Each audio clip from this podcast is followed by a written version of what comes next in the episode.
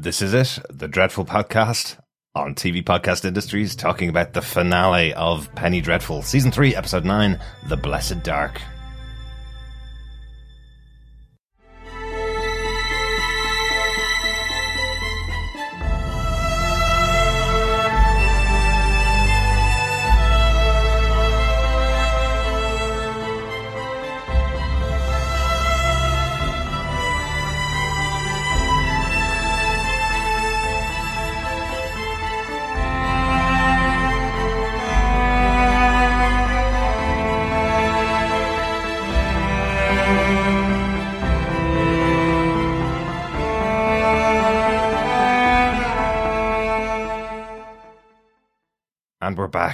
The epic adventure of 27 episodes of Penny Dreadful over, what, four weeks? Yes. Yeah, we're talking about The Blessed Dark, the final episode of the original series of Penny Dreadful from John Logan. I'm one of your hosts, Derek. Blessed be the darkness, fellow darklings. Uh, yes, I'm one of your other hosts, John. I'm looking a little pasty, my eyes are going slightly bloodshot, and my veins are looking somewhat black as I move into this final episode. See the way I threw our listeners off by uh, not opening with Welcome Back, fellow Penny Faithful for the Yes. first time. Like the show didn't come back with its uh, theme tune. Uh, speaking of theme tunes, a huge thank you for the theme tune for our episodes of Penny Dreadful to uh, Typos or Typos. I can't remember how you pronounce it, but uh, Typos. yeah, really good theme that we've used this season. I've really enjoyed listening to it every time I've been editing it. Every Yeah, no, it's really good. It's really Yeah. good. Hopefully, we'll be using the same theme for Penny Dreadful City of Angels or Penny Dreadful season four, whichever way you want to call it. Uh, the original composer for Penny Dreadful is different. It's changed for uh, City of Angels. Abel Korzeniowski uh, did the original music for Penny Dreadful, and Yeah. it's very evocative of that era. Oh, it's Uh, really know, good, but yeah. I understand with moving it to America and moving it to the 1930s, you would need a different composer. Uh, the composer for the new series is John Paesano, um, who did Daredevil, the theme for Daredevil, which is a, an amazing theme on another show that we covered for, for three seasons. So, uh, I'm very confident that he'll be able to do the music for the show and do it justice for City of Angels. Um, but Abel Korzeniowski uh, has been fantastic for this show. Yeah, it'll be interesting to see what he does, and I think certainly uh, if if it feels a bit more modern, I think we may need to change up our our title music for City of Angels. I'll Um, be searching it over the next couple of weeks, I think. and see if we can find it before uh, the first episode of that show airs. But as I said, we are at the end of our epic uh, rewatch and, and retrospective for Penny Dreadful. Yes, uh, all in time for City of Angels Mm-hmm. on the 26th of April. Thank you everyone who has supported this rewatch Yeah. Mm-hmm. uh, during these dark times as well, I suppose. Um, yes, anyone who has shared, rated us, uh, left a review, um, and also uh, for our Patreons uh, as well. All support, any support, um, however you uh, decide to do it for TV podcast industries for the Dreadful podcast, um, is uh, very much appreciated by myself and Derek. Um, so uh, a big thank you. So we hope you've been enjoying it for sure. Absolutely. Good time to mention here. Uh, we will be releasing our episodes of Penny Dreadful City of Angels as they air in the US on Showtime. We'll be recording as soon after the episode premieres on the 26th of April. So make sure you stay subscribed to TV Podcast Industries or the Dreadful Podcast to get our discussion about each individual episode. It will be slightly different from the way we're covering these as it's a retrospective rewatch. We're kind of going back and taking out the big points that matter about each episode that feed into this final episode. So with a weekly show where we don't know what's coming in the future, we'll probably be talking much more in depth about things that may not matter as the, as the episodes go on, just like we do with all of our other shows that we've covered on TV podcast industries. But we hope to hear from you and hear your thoughts weekly as the episodes go out. Email us to feedback at tvpodcastindustries.com with any thoughts, any penny for your thoughts uh, as you go on through each of the episodes each week. Let's get into our discussion about The Blessed Dark. Once again, the episode was directed by Paco Cabezas, who does direct the first two episodes of Penny Dreadful City of Angels, as I mentioned before. So really intrigued, given how much influence he's had over the last few episodes of uh, the original Penny Dreadful, how he's going to take on board this new show and how he's going to guide it. Uh, they often mention that the original uh, director for this show, J.A. Bayona, who directed the first two episodes of Penny Dreadful season one, kind of set the style and set the tone for the whole show. Yeah. And giving it over to Paco Cabezas, who ended Penny Dreadful, giving him the kickoff point for City of Angels is interesting. So we may get a different style to kick off that show. Yeah, definitely. Again, it's going to be interesting. Um, I, there's not many shows, I, I suppose, that effectively, you know, are as final in terms of these three seasons. Uh, Mm-hmm. Uh, you know, at the end of the credits for the Blessed Dark, we get the end. That's right. Um, obviously classic, um, literary, uh, thing there for Mm-hmm. novels, certainly in that time. Uh, but also it feels very final, Yeah. uh, that we get that here. Exactly. And yet we have now a continuation. Um, but I think It's a very yeah. different continuation. It is, uh, within the supernatural spirit of Penny Dreadful, Yeah. uh, that we move into City of Angels. Um, so yeah, looking forward to it. Absolutely. uh, for sure. And to mention, episode written by showrunner John Logan. He's written most of the episodes. There's only three episodes that he hadn't written himself uh, in the entire run of Penny Dreadful. And same with City of Angels. This is his baby. He will guide it and he'll uh, he'll deliver the storyline that he wants to deliver for City of Angels as well. So uh, very intrigued to see what he does after seeing these three seasons. Yeah, you're right. The the uh, placard at the end saying the end with no question mark. no, le- this leads on to another story. No, uh, will we get a season four? This was three seasons which ended with a finality to them. Uh, but let's find out what happened in the final episode. John, do you want to give us the summary for The Blessed Dark? Sure. Dracula reveals to Vanessa that Ethan is prophesized as his only threat. Meanwhile, Dr. Seward discovers from Renfield the location of Dracula's lair. Lily leaves Dorian, and the creature's son dies, and his wife urges him to take the boy to Victor so that he may be reanimated. Sir Malcolm and the others head to Dracula's lair to confront him and save Vanessa. They fend off an attack by the large group of Dracula's children, but then Dracula himself subdues them. Ethan meanwhile slips away and finds Vanessa. At her request, Ethan shoots her to end the darkness. Sir Malcolm, Victor, and Ethan consider their futures. The creature places his son's body into the River Thames, and Vanessa's funeral is held. You're right. A certain finality to all of the storylines that Yes. we have here. Definitely.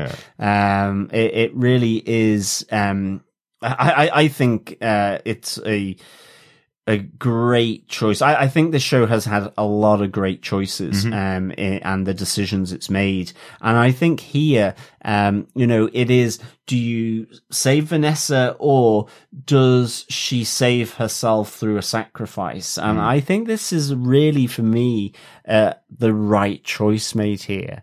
Um, it, it feels, I suppose the main thing that I, I found slightly strange because Vanessa has in some ways been out of this narrative a lot in this season because of uh, looking at um, uh, Ethan's story, uh, I suppose, in a bit more detail. And I, I think that's why I feel Kaetenay has had a, a great introduction in this season because it, it has been a lot about Ethan's um, story. Certainly. And whilst Vanessa's has continued, it's not continued in the same vein as the first two seasons. And I, I think here, I would have liked to maybe have seen a bit more of Vanessa, um, given how important this moment is. But I think it is really nicely done. And actually, in the end, I, I think I don't have a problem with maybe her lack of screen time, uh, as I thought it would. It's just something I kind of noted, uh, for, for Towards these last three, Yeah. particularly. I mean, yeah. episode eight, she's not in it at all. That's right. At episode six, she's in every scene. So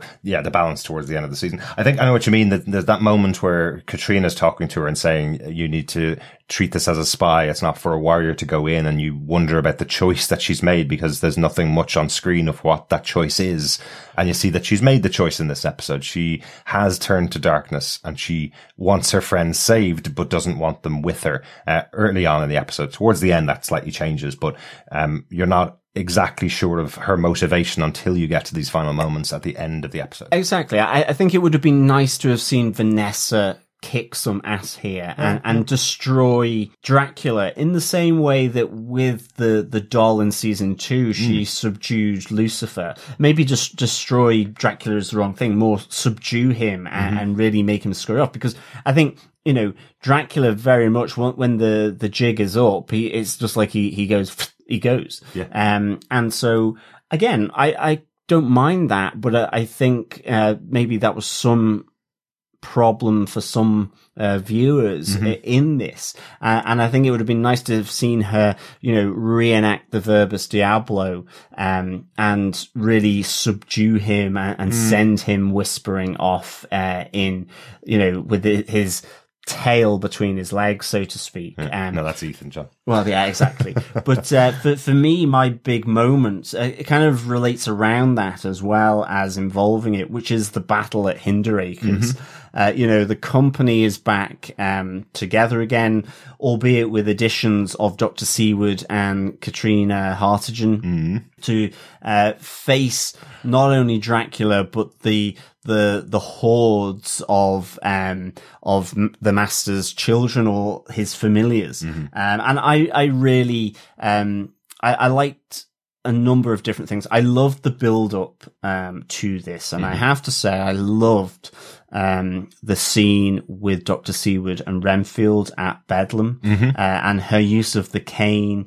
It, it- it's very interesting. This was the moment where I really felt Renfield being the new Fenton from season one Yes. with uh, Sir Malcolm threatening the force uh, of his cane, his fists, his his physical violence towards Renfield.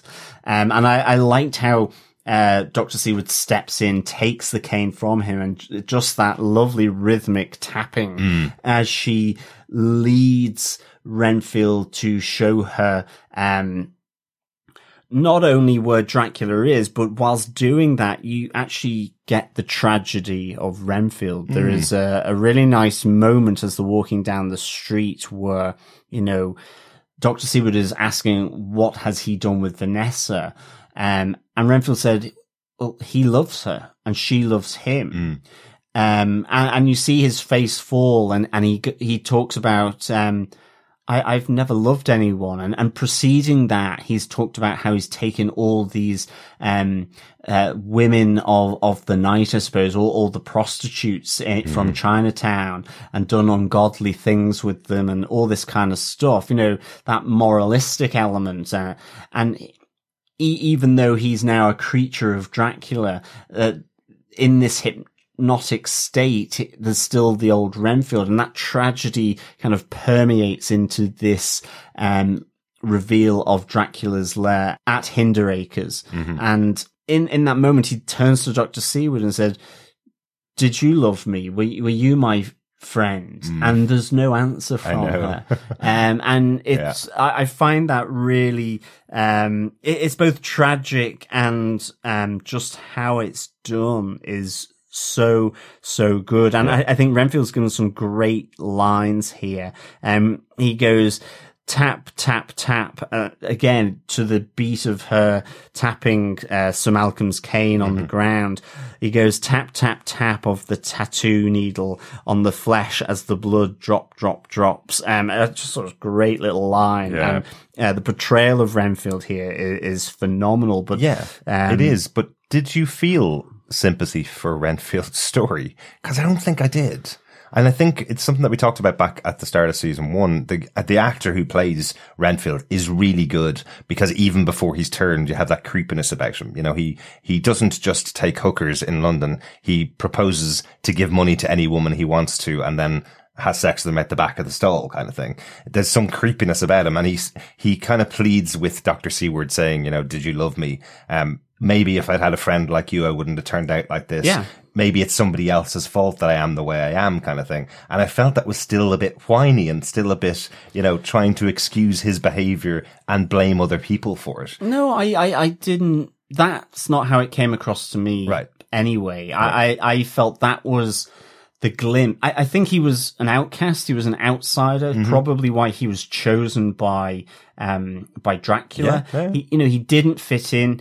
Dracula isolate. You know, you, you think of Catriona Hartdegen's, um, talk of Dracula being a predator, Mm-hmm. isolating.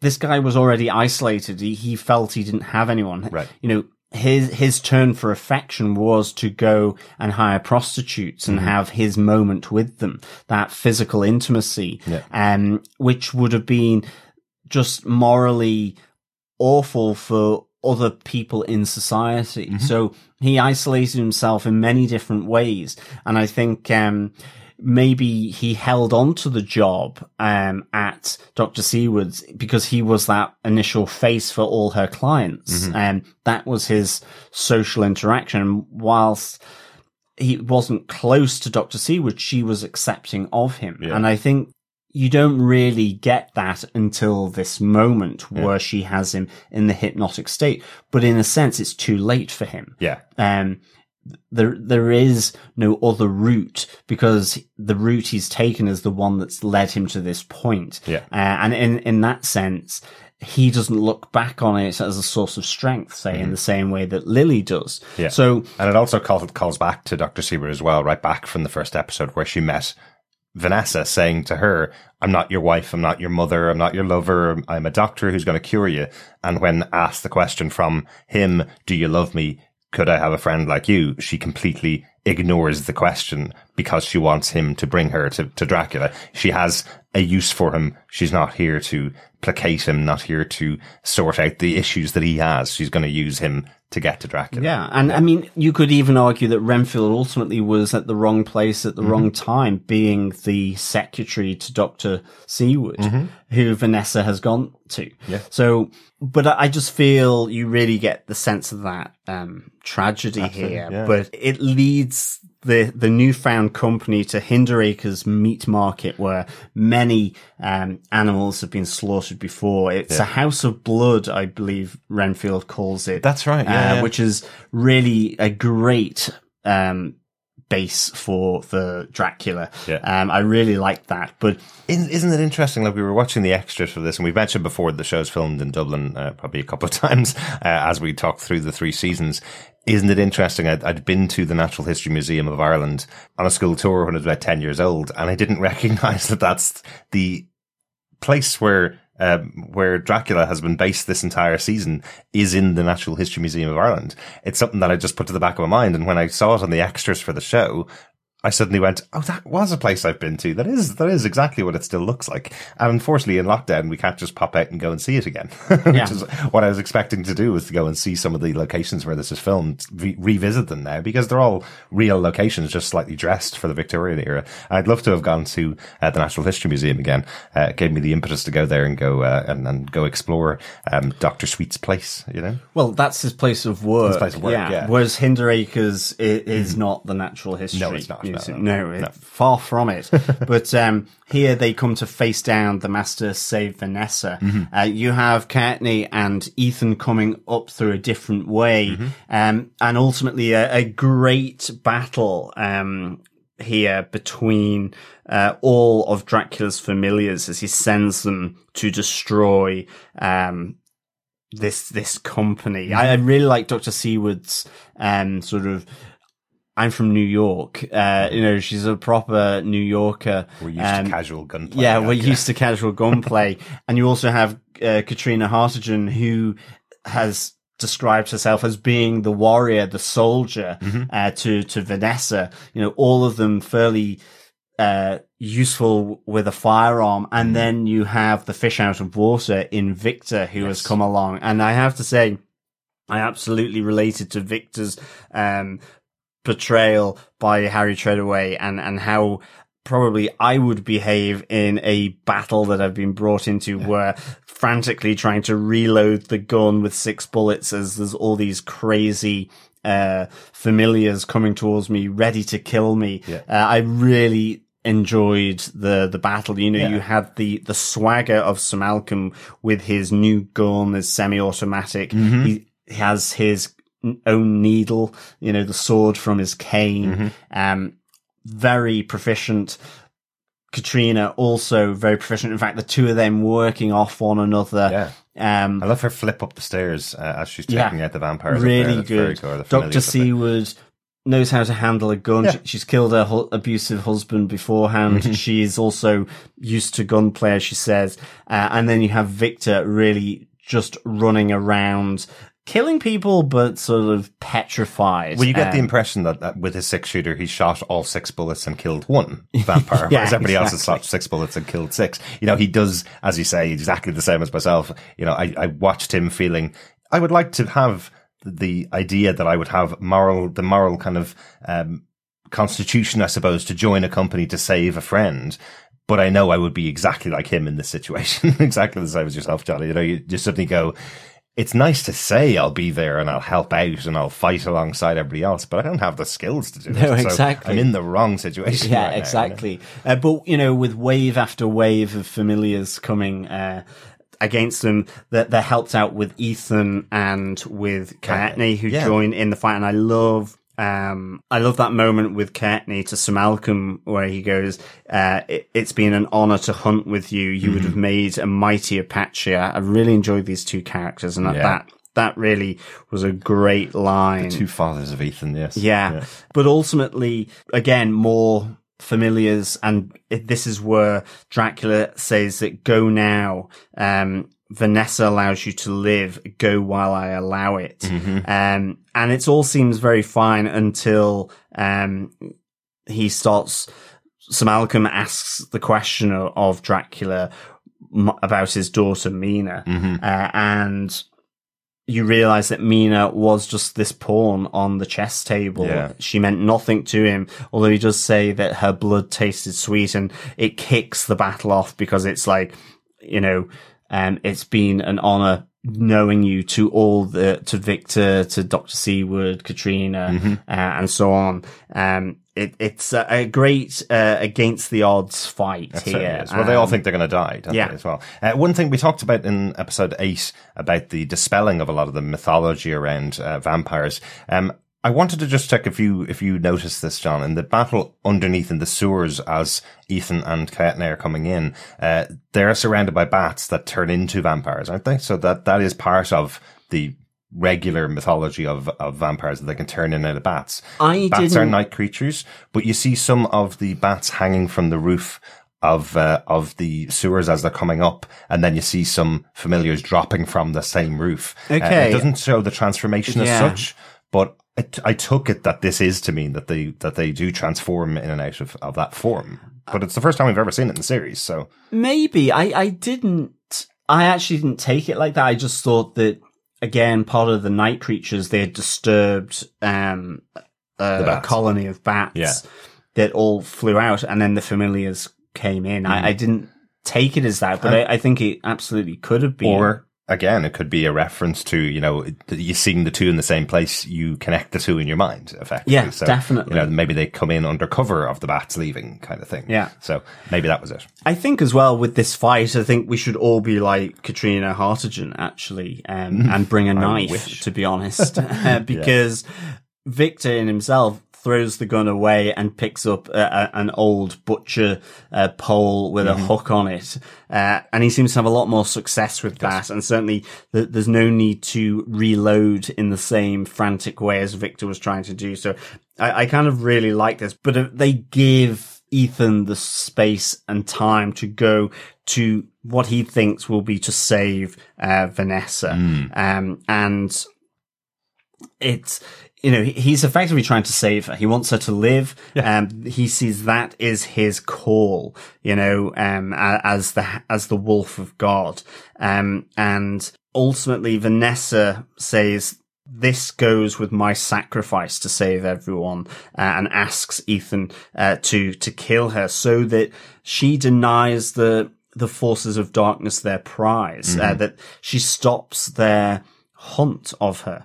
Um, and it, it's a really, you, you see him put the gun, uh, to her gut, um, to end it with a kiss and then, uh, the fire of the gun. Yeah. Um, and I, it, the, the atmosphere here, uh, the set dressing it, it- with all the candles is, is really, um, beautiful, atmospheric, that she is melancholic. She's, you know, she she says she's accepted this. It's you know um, it's not him you need to fight. She says to, to Ethan, it's me. I was the one that brought this darkness to the world. Yet you see that she still has light within her. Mm-hmm. She doesn't want her, her friends to die.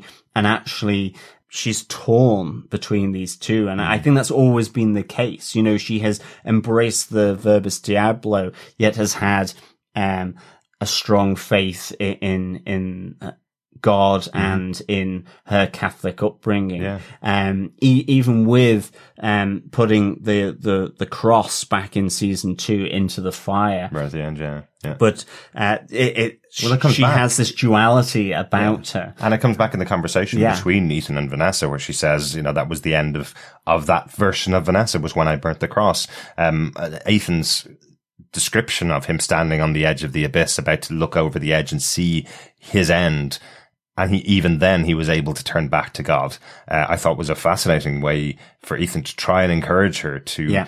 come back off her own precipice. You know, uh, really good touch. Just quickly in the episode, I liked that Dracula having the discussion with Ethan while they're having their their battle, uh, where he's telling Ethan, "Vanessa isn't yours, she's mine."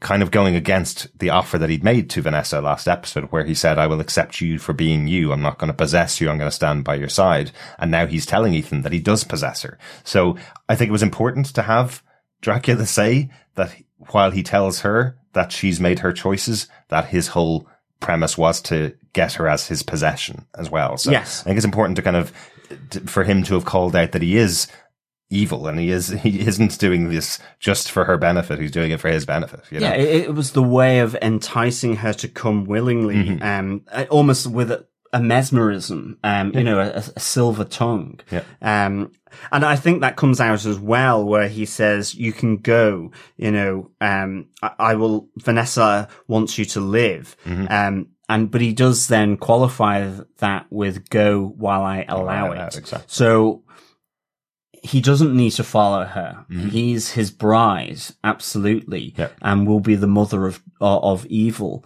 But he is still dominating her, and I think that comes across in that line as well. It- It's very much it's not the willing relationship that she felt that it was Yeah. when she bared her her neck to him in the Natural History Museum. It was quite startling though, seeing uh, her early on in the episode coming out after having uh, after that meeting of the two of them where she bared her neck, seeing her coming out with uh, her black dress on and the eyes turning similar to Renfield, uh, kind of the skin going even more ashen and the eyes being as dark as they were. I did love again a great choice by the director uh, as she walks out to stand beside uh, Doctor Sweet or Dracula. Um, you see all of the uh, familiars dropping to the ground in a bow almost and backing up away further from her. I thought it was it was one of those really amazingly choreographed moments for Yeah. so many extras to have the same movement, like like uh, locusts. I think we Yeah. talked about before, or or cockroaches or something like that. You know, Yeah, the way they all exactly. backed up Yeah. away for. I thought that was really interesting. In fact, when they come down to meet Sir Malcolm and the rest of them,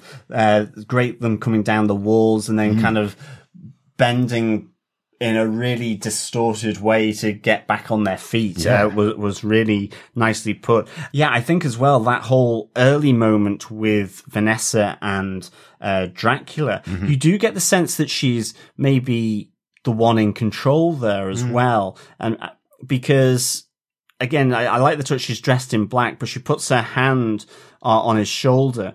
And he comes up to touch it and she's moved it away before then. It feels like she's in a very strong position. Um, but she does say, uh, when he's saying that the wolf of God is after me, that, you know, he's too strong, she says, let him come. We'll end this in blood as it was always meant to be. And I think that's certainly a, a foretelling of this battle and potentially her end. I suppose it's ambiguous enough as to whether she will kill Ethan. She has pitched her, her tent firmly in the, um, the, the forces of darkness camp Yeah. or whether it's her own death or whether it's that they, um, the blood is of Dracula. I mean, like, you don't know which way it will go. Yeah. And it's a, it's a nice line that she brings here, uh, for sure. And I like the contrast then that when Ethan comes to her, it's all this candlelight and she's in the white robe. Yeah. Um, And I, I think that's to the conflict uh, within her, mm-hmm. I suppose. I think also the fact that I've always felt that she has been an agent of God, mm-hmm. but it is one who can perform dark magic. Yeah. And I, I, think, again, my reasoning for that is with Kaetenay meeting her. He's never met her in real life. When he comes to her in the spiritual connection, he says, you are made for the day, Vanessa, not the night. It's mm. like he understands her true purpose yeah. in the same way as Ethan's, uh, and where he says, I claimed you for God. Yeah. Uh, so, it, it's like Kaetenay has that insight into the grander designs mm-hmm. as well from having been an, an Apache using the power for his own people, yeah. he realized it should have been used for all the people of the world. Mm-hmm. Absolutely. That's obviously the big moment from the episode, the story and the end of, of the Scorpion, I suppose, the Scorpion yeah. story of, of Vanessa. She's been our main character you know, I suppose maybe arguably, but she is the main character of the yeah, show absolutely. for me from Definitely. from the beginning. So having her end here it's it's a shocking end, um, but I do think there's an inevitability about it. Um, I was I was laughing when I was going back looking for some images for Penny Dreadful. I was going through the Twitter account for the official uh, Penny Dreadful, and for their live tweet of the final episode, effectively all of their tweets that were going that they were putting out with images for all of the cast had uh, the lines written on it, this was foretold, this was inevitable, and had various lines said by uh, Vanessa from from the beginning of the series. You know, things about um, the the air will be pestilent to the humans. This all of this yeah, kind yeah. of stuff, and it the the whole final two episodes were set up as being the inevitable conclusion, and it got me thinking. Going, you know, John Logan has said that it was three seasons and that was it. And there is a moment here where there's a choice in, if you take a kind of a meta look at it, there's a choice at the end of this season to either have this show a running show like maybe Supernatural for 15 seasons, for example, yeah. or have an end to it. And the choice is either Ethan being the proper enemy of Dracula kills Dracula or sends away this version of Dracula. And yeah. then next season, it's about Ethan protecting Vanessa from a ne- the next force of darkness that comes after her. Or they end it here and they go, this is a three season show where Vanessa dies. And that's the end of the story. And there's no battle anymore between Lucifer and uh, Dracula for their bride because the bride is gone. And it almost felt like that meta moment where they went, this is how you end a show after three seasons. Cause otherwise we can keep this going with a for, with a new force of darkness looking for Vanessa next season and the company protecting her from it or her protecting herself from it. And that's how you continue the show on and on. I just thought it was interesting. That's the, that's the choice that's laid there right in front of these two characters where Ethan goes, but I could protect you. You know, I could fight him off and, and we could, yeah, yeah. we could stand together forever. and until he dies, the show could continue effectively, yeah. you know? So I, I, thought it was a little bit, in my mind, it suddenly turned a little bit meta where I went, so it could have run for another three seasons. There could have been more ideas. There's loads of other stuff Absolutely. there to explore. But if you want to end your show in three seasons, the only way really, the inevitable way to end it is to say the person they've been battling over, who is Vanessa, is going to take herself out of the equation and all of those prophecies that you've had written about your ascent to ruler of the world can't come true anymore. So a really interesting end of the show, but the inevitable end if you're going to end the show after three yeah. seasons. And you have that great moment where Vanessa says uh, at the start um, with Dracula, uh, forget the prophecies, we will forge our own journey. Mm-hmm. Um, you know, so again, it, it comes back to all of these things like with Catriona Hartdegen saying, you know, all the superstition that has been written about, none of it's true. Mm-hmm. This is the reality. Exactly. So and I think, you know, that also, yeah, I suppose in a meta way is about how they've decided to tell this story. Exactly. Um, I was happy with this. Mm-hmm. Um, I thought it was the, the bold decision. I, I, think it's the only reason why I would have liked to just have seen more, um, of Vanessa because I think at the start of episode nine, you do get, you know, she's there in black. She feels very confident mm-hmm. around, um, Dracula. In fact, I feel like, you know, she is the one that's in charge. Uh, mm-hmm. Uh, she is the mother of evil and therefore uh, has has this power uh, and status above Dracula. Um, and so it would have just been nice to have seen moments where maybe she's been reached to again by Kaetenay or even through Ethan uh, to the point where because then we just see her in white and it's a very supplicant um, kind of Vanessa. It's very different, I think, from the start. You know, the beginning it's like bring the battle on. We'll finish this in blood, Yeah. and then she stays away from it in this candlelit um, area. The contrast is good, Yeah. but how's she gotten there? But she's hiding her plan, isn't she? That's Yeah. the, that's the element of it that we don't get to hear because we don't have her on screen. She's hiding what her actual plan is. Her plan all along is to end it in blood and to have Ethan end it. Yeah. Um, and yeah. ultimately, she took Catriona's um, words to heart Mm-hmm. and took on board her advice. She became the infiltrator. Exactly, exactly. So, uh, so a really interesting ending. You have taken the big moment of Absolutely. the show, effectively, because that is the end of season three. Uh, is the death of Vanessa and, and what happens with her. But uh, I will take the other side of it because there is another storyline going on. I think, which is all centered around Victor and the Immortals, effectively, Yeah. because there is. From the beginning of this show, really, there is that other story, really, that's been surrounding Victor and his monsters, I suppose. So, uh, with John Clare, you, you have it already in the in the summary. So, I'm not going to go into too much, but what a sad ending um, Yeah. for this character. You know, he did get back to his family. You know, we we do see his son pass away. We we said it was you know it was pretty likely that was going to happen. Is he wasn't specifically doing anything to, that he was bringing anything to his son to save him. But what he did bring was hope to his wife that even if his son died, he could be brought back by Frankenstein, which was absolutely the opposite message of what John Clare wanted to bring back to his wife. But it is heartbreaking to see her say to him, take my son's body, go out of here and come back with him alive or never come back again. You know, after re- after making that connection again between the two of them after that discussion with Vanessa back in episode seven, where he decided to put his life on the line or his beliefs on the line that he was going to be spurned by his family, go back to them, be welcomed back in with open arms from his wife and then to be shunned because he's not willing to put his son through the pain he's been through. He's not willing to turn his son into this monster that he knows he was. Um, it's a really sad moment, uh, knowing that he's now going to be going back out, effectively wandering as the monster that he is.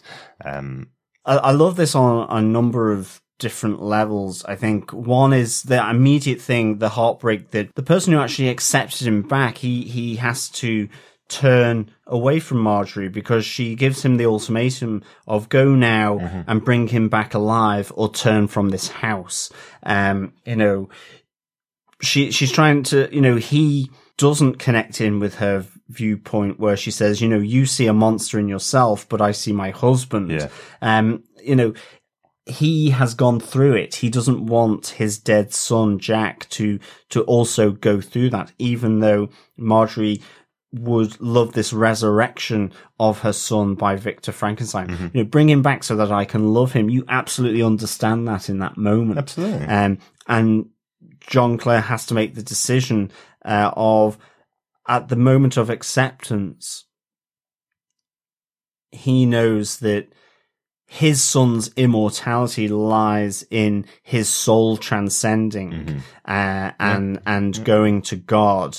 Um, that his memories, uh, his, his spirit remains, and I think that comes to um, you know the the eulogy that he does for uh, the the narration of, John Clare's eulogy for Vanessa as he's watching from a, afar. It's that in death that you live on through your soul. It's this idea of pre-existence that the soul was there before the body. And I like then on another level how that actually contrasts with and the other immortal of Dorian, who sees his immortality in him being still there in physical form. And actually, it's the death of his emotions and his soul Yeah. uh, that he he wants to do. So I, I find that really interesting. Yeah, absolutely. Yeah, that was the other part of my of my final point. The ends of the Immortals is Lily returning to Dorian, which in a way was a kind of a surprise, um, because I don't know what her intention is, other than to show him that she's still alive. His plan didn't work. I don't think she's there to team back up with him again. No. Um, but we do hear his description of the wicked secret of the immortals, effectively. This idea that, um, whatever you love will die and only you will stand there alone, never age, never tire, alone. Um, it's a really interesting idea, I suppose, from Dorian. It's this, um, the thing that he's lived through. You know, we, we actually know now, I think after, after this episode was finished, I was reading some other stuff about the creation of the character Dorian and I'd always questioned how old he was. Um, you know, I'd always wondered whether, like in the book, is he 20 or 30 years, uh, alive longer than he should be? Um, well, actually, the, the creation of this character, they, they have said he's over 200 years old. He's, he's gone around for centuries. You know, he, he talks in this speech to Lily about seeing many revolutions over the years. Um, so the character has lived for a long enough time that he has got this experience and this is how he's developed this idea of surrounding himself with nothing other than things that entertain him because he, if you fall in love with anything, it goes.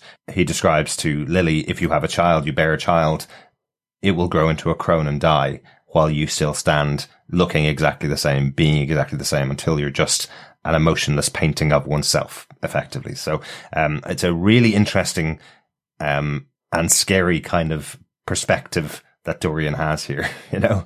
Yeah. Um, I've talked before about my love of, of Anne Rice's novels about those type of immortal vampires, and that's her perspective that she comes with in these books is having these unchanging beings living through centuries. It's a great way of telling history, historical stories in a, a fiction way, Yeah. a horror story way. That's the way she has them going through centuries and eventually they need someone else by their side. And what often happens with her characters is they choose the person to be by their side after spending a few months or a few years with them. And then they have to spend eternity with someone that they've only known for a very small fraction of that eternity and how that changes their relationship. So Dorian's perspective is an interesting one that's borne out within Anne Rice's version of Immortals as well. It's something, you know, how can you judge eternity at the beginning of it is, is kind of the concept. So he's trying to impart to Lily, you will change. You won't be as passionate about everything as you are right now. And when you lose that passion almost, come back and find me. I'll be waiting for you and we can continue together and I'll teach you in the ways of being a passionless immortal because losing your passion and losing love isn't a massive price to pay for being eternal and Yeah. being immortal. Like it's such, it's such an interesting idea. And you can see that Lily will not accept that. No, I, I, I think this is really good. I mean, you know, Dorian, what an obnoxious character, but in that wicked secret that he, um, as you say, imparts to Lily, uh, I, th- I think the, that idea absolutely gives the context of, of Dorian. You know, for him, immortality is maintained through the physical presence. Actually, the sub, the subversion of your own emotions and soul in, in you know, as it would be described, I think, in Penny Dreadful. Um, whereas for, um, Lily at this moment and also for John Clare, even though they're immortal, it's that they are trying to, because they have been created with no emotion, that's what they're looking to recapture. Yeah. And in doing that, all the emotion for good or for worse in theirs, in their, both their cases, relatively negative mm-hmm.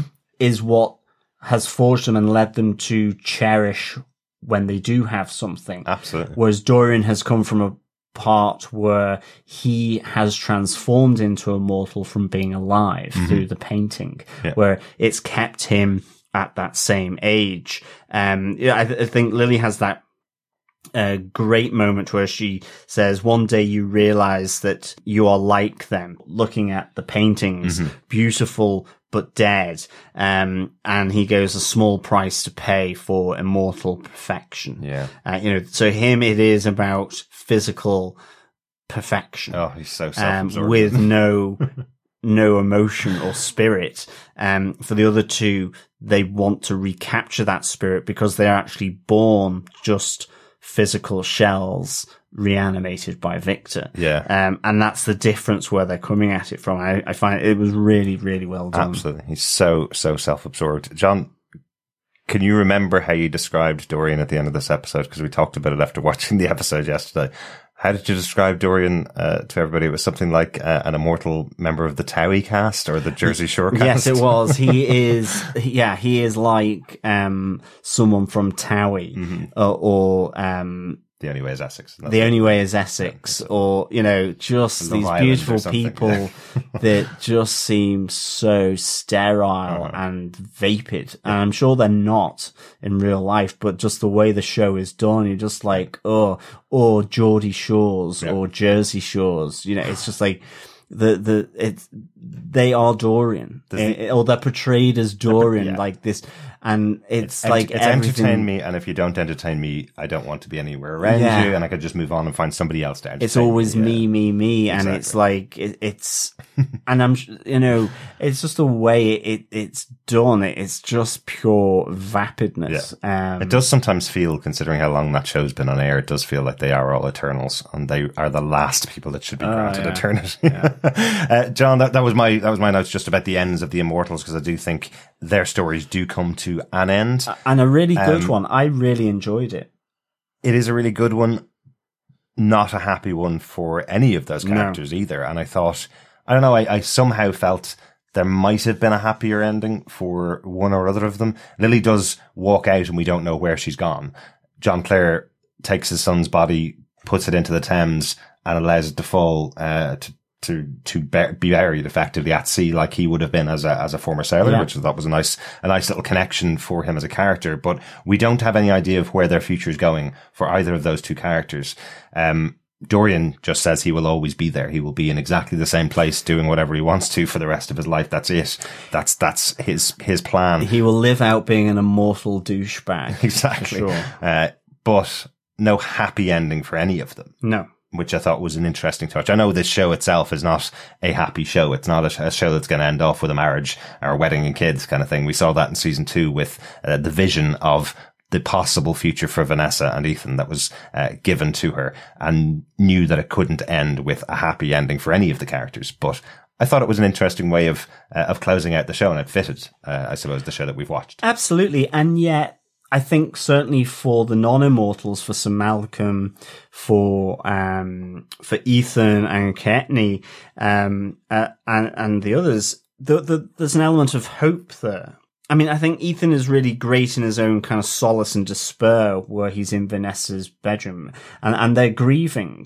Uh, and I like when he's joined by Sir Malcolm, um, and he says, will you stay, Ethan? And you're my family now, you know, him, Kaetenay and, uh, Sir Malcolm. Yeah.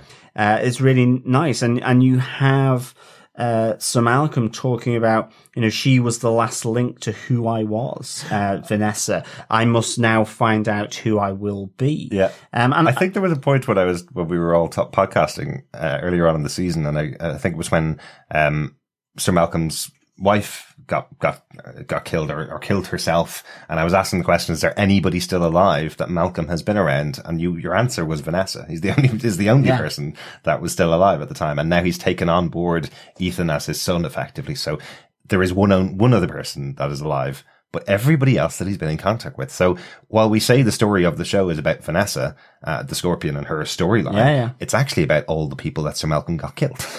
kind of the, well, the absolutely. And, but within that, there is a hopeful that Mm. they are celebrating and mourning the life of Vanessa, but from that, from that ash, I Mm-hmm. suppose, um, you have this new family, uh, for Sir Malcolm and for Ethan, Mm-hmm. um, with him and Ethan and, and Kaetenay. Uh, I, I thought, found that very kind of uplifting. Um, it, I think the immortals are the ones that they're having that, that curse of Yeah. being immortal and how you deal with being persistent. Absolutely. And let's not forget though, to step out of the individual characters, let's not forget Vanessa did save the world. so when she died, uh, the fog lifted over London, the, the sun came back out and everybody is now able to return to their old lives. So outside of our characters, there is a big positive ending, which is the world is saved and Yes, not killed. exactly. So there is another positive. And I think as well with John Clare, um, with him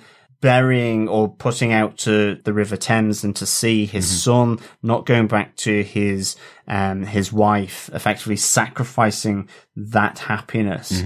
That it's also the eulogy, um, that he gives for Vanessa here, uh, the, the narration, um, from him, uh, it's about that in death, if you believe in souls, um, then they, they still remain. There's been talk of people's souls within the memories of them from other people and, and, all this. And so, I mean, it's interesting. The poem that he's reciting here, uh, during, uh, Vanessa's, uh, burial is William Wordsworth's ode, um, in, intimations of immortality from recollections of early childhood. Link, you know, I suppose linking to both his son Jack, but mm-hmm. also, um, the immortality of and the exploration of immortality. Um, so like it, it's kind of in three different movements. Uh, the first is being death and loss of youth and innocence. Right. So effectively like his son, mm-hmm. but at the same time followed by the loss of divine,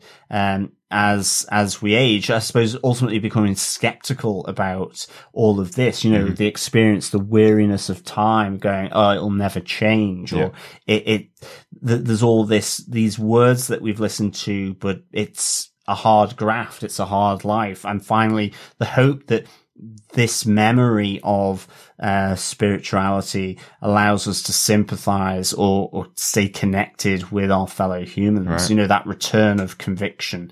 Um, it's that immor- immortality, um, through the soul as opposed to Dorian's one, which is, you just persist. Yeah. Um, and are detached and it's the only way to survive. So mm-hmm. in a sense that there is still his son and Vanessa still live on mm-hmm. in the memory of others and through their soul. Yeah, yeah, yeah, absolutely.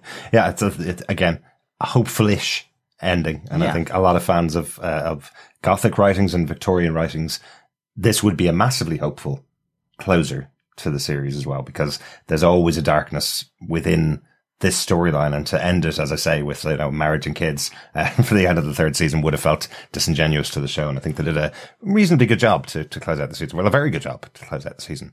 Um, any notes for the episode that we haven't discussed? I think I've, I've talked about everything that I think I wanted to talk yeah, about. same here. Yeah. Yeah. I guess that just leaves what did you think of Penny Dreadful? Season three as a whole, we started our discussions of season three with the elephant in the room, which was that this is the, um, controversial season of Penny Dreadful. A lot of viewers who would have considered themselves fans of Penny Dreadful don't like the way the show ended and don't like that the show did end at the end of season three. So overall, what did you think of, of season three of Penny Dreadful?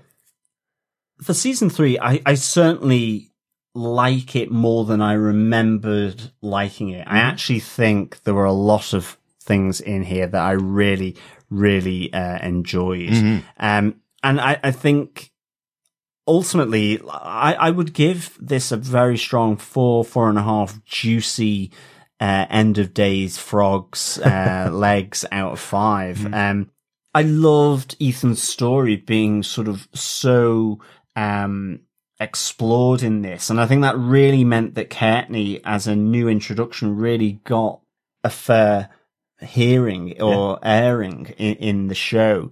Um, and I think that because of that, it, it kind of just, the, the difference between how his character and his, how he was interlinked within this story so well, it contrasted with Catriona and with Dr. Jekyll. Yep. Catriona was introduced and she served her purpose in discussing things with, with, uh, Vanessa I think it was also maybe because Mr. Lyle or the actor couldn't stay in season three for maybe, whatever yeah, reason, yeah. other commitments maybe.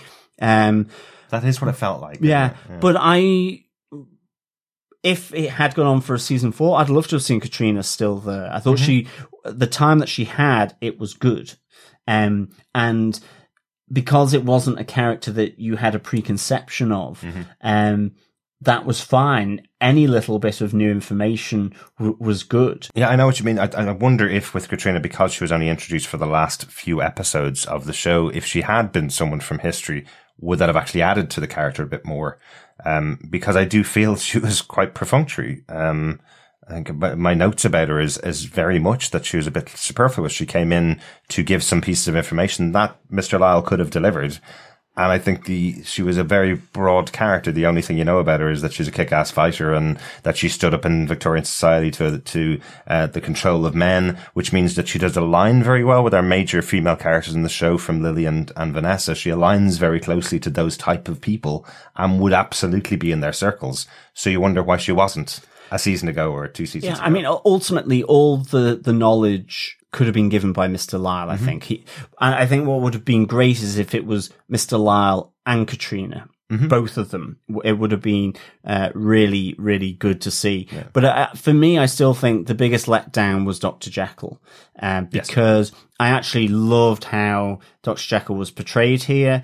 Um, but as I said in the last episode, for me, I just wish he had been brought in. A character of that weight was I feel is more superfluous than Catriona. Um, yes, it, if she had been from a, a literary um, uh, inspiration, then yes, it would have added to her. But because she's not, Mhm. what they did add to her added something. Suppose, yeah. Whereas with Dr. Jekyll, you know there's so much more there Mm. and it's not being explored in a John Logan way. Yeah. And ultimately, for me, this was the biggest superfluous um, element. Yeah. It was, oh, how do we get Lily? How do we drive Li- Lily's story? It worked for me, absolutely.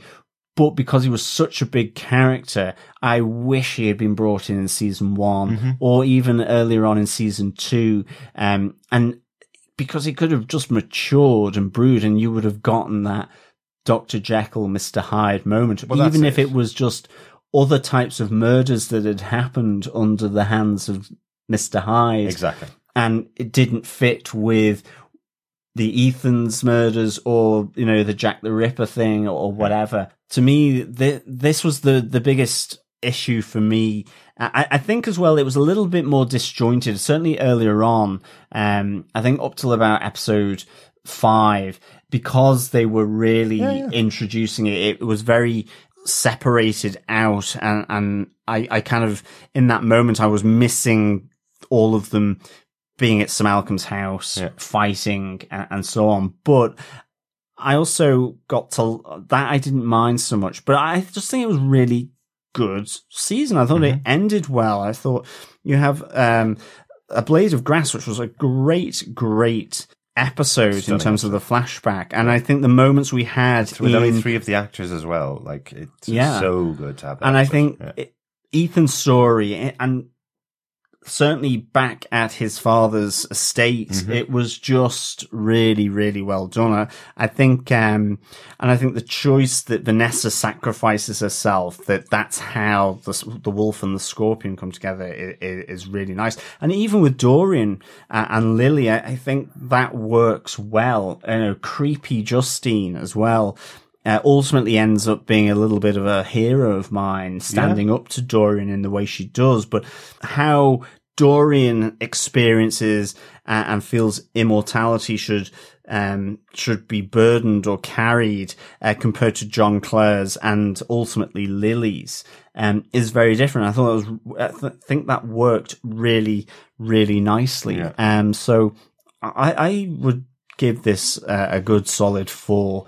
Uh, juicy end of darkness frog legs out of five, um, for sure. I think any of this wrap up potentially can be problematic for, for series, you know, but I, I thought it was yeah. done really well. Yeah. Um, I, I wish maybe Dracula hadn't just gone. It felt like a balloon had just deflated and he just like farted off, um, somewhere. I kind of like that. I kind of like the, oh, okay, well, there's nothing left here for me. I'm gone. Yeah, I'm- jog on. You know, it's like he's been around for thousands of years waiting for this moment that his beloved Amon Ra will return uh, in the personification of Vanessa. You know, we don't know how many times that's happened. The reincarnation thing is, is uh, not clear in the show, but um, this is Amontet meeting Amon Ra again, you know, after these many, many centuries of him waiting for her to return. Well, if there's nothing there for him to wait for, she's won effectively. Vanessa has won. That's, that's the, that is the end of the prophecy. It's the end of, of the, of the idea. So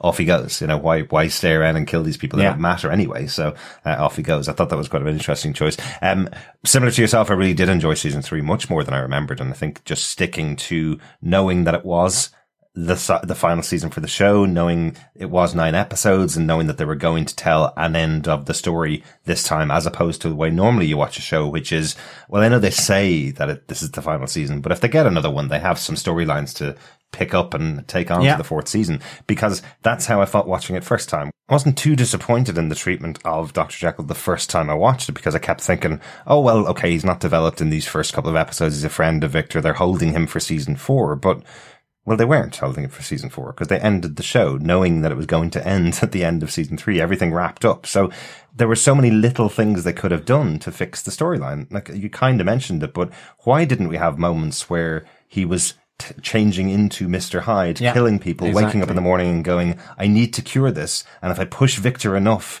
on his path to curing Lily of the anger, then I can cure myself of this side of myself. Yeah, exactly. Why wasn't there moments of that? It, it they, they absolutely could have filmed just a few scenes of that. Would have just sorted out the story if they only had one season that they wanted to use, bringing him in and having in, the big reveal at the end of the show is that.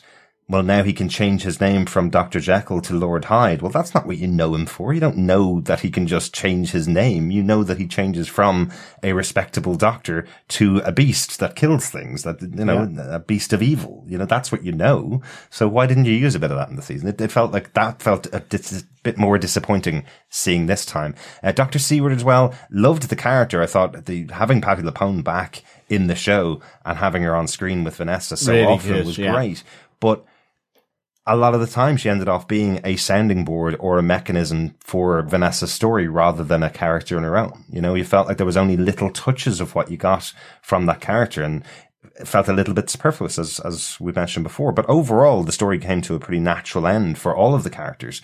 Um, I think everybody's story ended the way it should have ended. There's nobody I'm disappointed with. Yeah, I agree. Yeah. Um, so overall, it's more, uh, as I said when we were talking at the beginning of this episode, um, overall, I felt the choice here is either do you want to see these characters continue for 10 seasons or do you want the show to end with a good ending for all of the characters that you've watched? And I think that's probably going to be how you, how I'd rate the show. I'm really happy when a show ends with a good ending. Watchmen would be a really good example. A 10 episode show that ended with a really good ending. I don't want to see a season two of that show because season one was so good. Yeah. Um, Penny Dreadful's the same. These characters, I feel, have come to a really good end. And Penny Dreadful City of Angels is not connected to it. Although, watching it this time, I was wondering, will we have Dorian Gray sitting in an apartment in LA going, I'm still here waiting, you know, is that the, the final scene of, of It'd be the final awesome. episode? I mean, just for a laugh. Not know? that he's a character, but almost just him walking somewhere on the sidewalk Mm-hmm. in Hollywood. I'm still here. like maybe with the you know we know there's going to be protests and Mm-hmm. stuff like that whether it's from the mexican community or there's also the far right Mm-hmm. movement in in america that at one of those gatherings or protests or whatever that there is dorian gray ignoring it because Yeah. he's seen it all before Or by just Lily walking part of it, maybe. along the sidewalk Yeah. or something Yeah. Or uh, Lily is a part of it, maybe a part of one of the protests. That would be quite interesting too, because she may go on and continue doing her protesting uh, throughout history. That might be her, her lead in.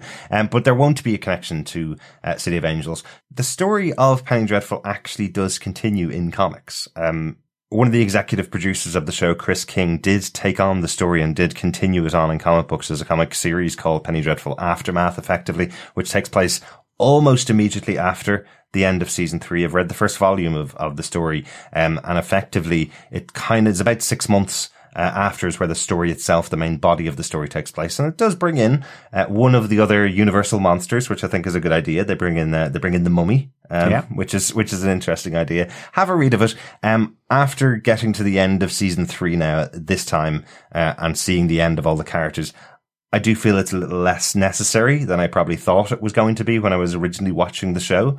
Uh, I was expecting more answers and more things that it may need to wrap up, but having gotten to the end of the series, I don't think there's a need to continue the story of these characters. But if you're looking for more story, it's it's written by somebody that was involved in the show and was on set every single day of the three seasons of the show, so he knows these characters really well. So um, so check it out uh, if you want to get any more information and any more adventures with yeah absolutely Ethan and Malcolm and Victor and uh, and Catriona and uh, Doctor Seward's in there and everybody's everybody's in there. So um to check it out and and Mr. Lyle comes back reasonably quickly. So, Ex- uh, exactly so he's in the comics. which is always good exactly. I think certainly for season three, missed Mr. Lyle for sure. Mr. Lyle, yes. Thank you so much for joining us for all of our discussions about Penny Dreadful. Wow, what a number of episodes we've done uh, this season. We will be coming up to our 500th episode of of TV podcast industries in just a couple of months' time, uh, just after the end of Penny Dreadful City of Angels. After doing 27 episodes of the Penny Dreadful podcast, I'm actually not surprised we're coming up on 500 episodes after uh, after six years of podcasting. I know it's crazy, but thanks so much for joining us for all of our discussions. I'm glad you've been been enjoying them. I hope you've been enjoying them as much as we've been enjoying them. Stay subscribed to the podcast on tvpodcastindustries.com. We would love to hear from you on any thoughts you have about all of Penny Dreadful. Uh, email us to feedback at tvpodcastindustries.com. Join us over on Twitter at tvpodindustries, or you can join us over on uh, Instagram at tvpodcastindustries as well or come and join us on our Facebook group. Great Facebook group's a bit of fun. There's lots of stuff going on yeah, there. absolutely. Yeah, pop over to facebook.com slash groups slash TV podcast industries. Thanks so much for joining us. John, take us out. Yes, fellow Darklings, thank you so much for joining us. Uh, as Derek said, uh, please stay subscribed to the podcast. But remember, we will be back very, very, very shortly uh, with our thoughts on Penny Dreadful, City of Angels, Episode 1, Santa Muerte. Uh, it airs on Showtime on Sunday, April 26th. And uh, we will be coming with our podcast, uh, our dreadful podcast about City of Angels, uh, the Penny Dreadful Part 4, um, soon after, mm-hmm. uh, for sure. So cannot wait, uh, to, uh, speak to you then because as always, it has been a pleasure speaking with you, fellow Darklings and fellow industrialists and fellow podcast listeners. Uh, remember, keep watching, keep listening and keep screaming. Bye. Bye.